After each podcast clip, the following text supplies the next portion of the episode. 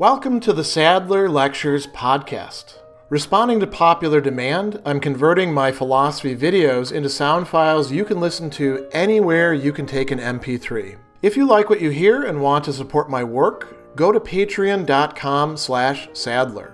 I hope you enjoy this lecture. One would assume that because the Stoics so value tranquility and untroubledness, apatheia and ataraxia, as ideals, as goals, that one of the things that they would be greatly in favor of is a peaceful life with as much leisure as possible. But as we're going to see, Epictetus thinks that those can lead us astray, that those are not really what we ought to be taking as goals. So he talks about this in book four, chapter four of the Discourses, and let's see what he actually has to say about this. He begins by saying that the desires for four main types of things place us in the power of other people. And he's not saying this exclusively. Of course, desires for other things place us in the power of other people, but these do as well. And this seems a little bit odd or counterintuitive at first. So the first one is peace, hesuchias being in a condition where one is left alone, where one is not being disturbed by other people. Similar to that, schole, the word that we get school from, which gets translated as leisure. In ancient times, those who could afford to go to school were people who actually had some measure of leisure. They didn't have to work for a living. Although Cleanthes provides us with an example of somebody who had a day job carrying water and then went and studied with Zeno, the first Stoic, at other times of the day and at night. Travel. Apodemia, literally it's sort of going away from your demos, going away from where you're from. And finally, interestingly enough, scholarship, philologia. Epictetus will talk an awful lot about reading and about books. So, doesn't this strike you as a bit strange to hear a Stoic philosopher whose, whose, words and ideas we're getting in these books, who spent a lot of time teaching his students, who references all these great works of Stoic literature that we no longer possess, telling us that these things can become a trap for our desires and actually make us unhappy? How is that the case?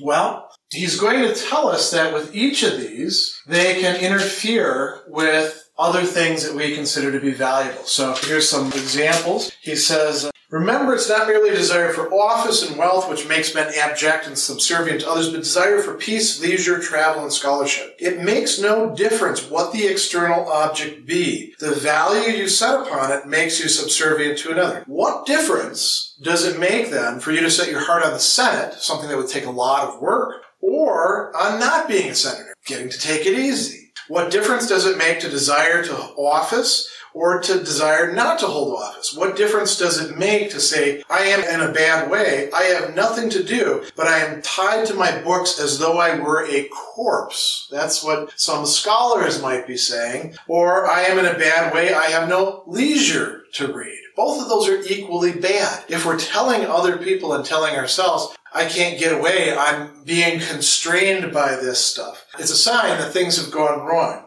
And he says, what purpose do you read for? Tell me. If you turn to reading merely for entertainment or in order to learn something, that's not really going to pay off that much. If you refer reading to the proper standard, what else is this but a life of serenity? But does reading actually secure for you that life of serenity that you're after? He says, for most people, no. Now, he also points out a really important distinction. It's not just a lack of leisure, it's also leisure itself that lies outside of the proairesis, the faculty of choice, the moral faculty, what it is that we have control over and what we don't have control over. Now that sounds a little strange because can't we set up our day in such a way that we will in fact have some time of leisure or, you know, can't we set things up so people won't be bothering us? You know, we take the phone off the hook. We don't answer our texts. Don't look at your email or Facebook or anything like that. Yeah, we can in fact do that, but that doesn't mean that we're not necessarily going to get bothered by something else. And he's got some great examples here. He says, what is this activity that you're doing that makes you so vulnerable to any chance thing? Why do you get upset You know, why are you sort of investing yourself in reading if reading can be interrupted by all sorts of things? By a crow, by a crowd outside, by the light not working as well as, as you want. He's really onto something there.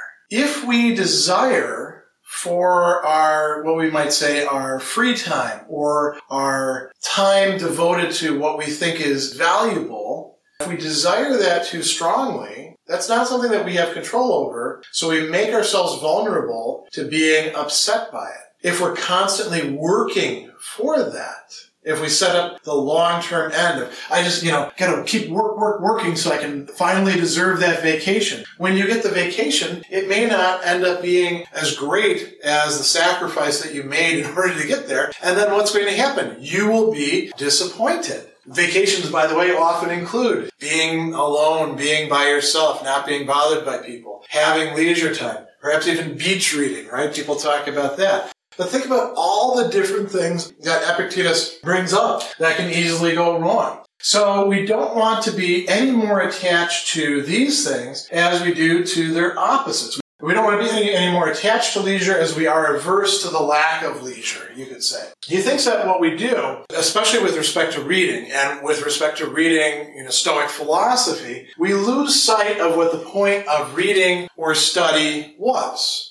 Now, of course, a lot of our reading is perhaps just for entertainment or to kill some time in the airport or, you know, to figure out how we're going to plan our next steps with our business or you know, any of those sorts of matters, right? But he, he does think that if we are devoting ourselves to learning philosophy, and of course that should be Stoic philosophy, then that should pay off in a certain way, right? How? Well, reading should be preparation, as he says, for the art of living. Not just technical expertise, but for thinking out how to manage our life well, how to live happily, which means free of troubles, which means tranquilly, which means able to fulfill our duties to other people.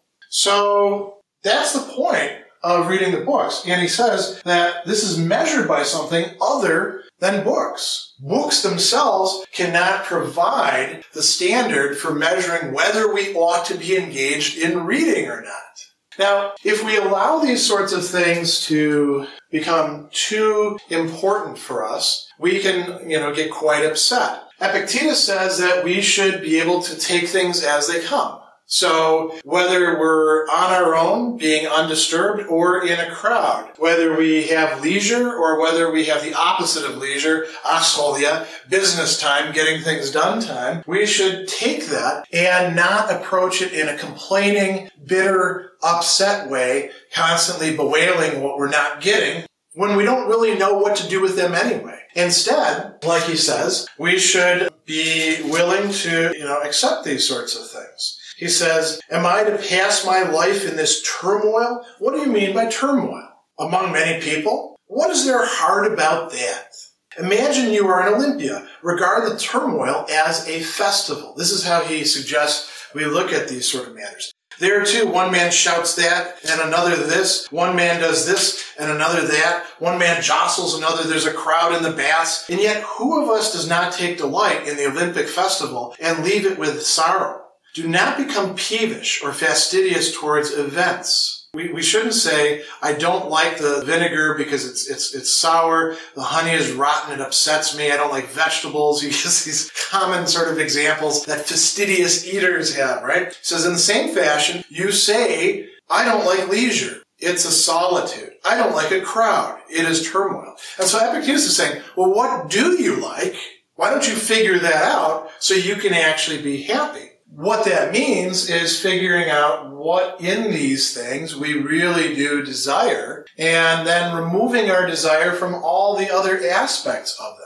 What is it in travel that we're really looking for? What is it in leisure that makes leisure a good thing? So it seems to us. What is it that, that being by ourselves and being undisturbed by other people, why does that seem to be a good thing to us? Same thing with reading. Why does that appear to be a good thing? It's not that these things are good in and of themselves. It's really for the Stoic what we do with them. So that lies within the realm of our choice. That is about using things, the chresis, rather than desiring the thing itself.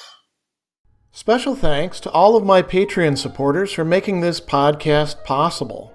You can find me on Twitter at Philosopher70, on YouTube at the Gregory B. Sadler channel, and on Facebook on the Gregory B. Sadler page.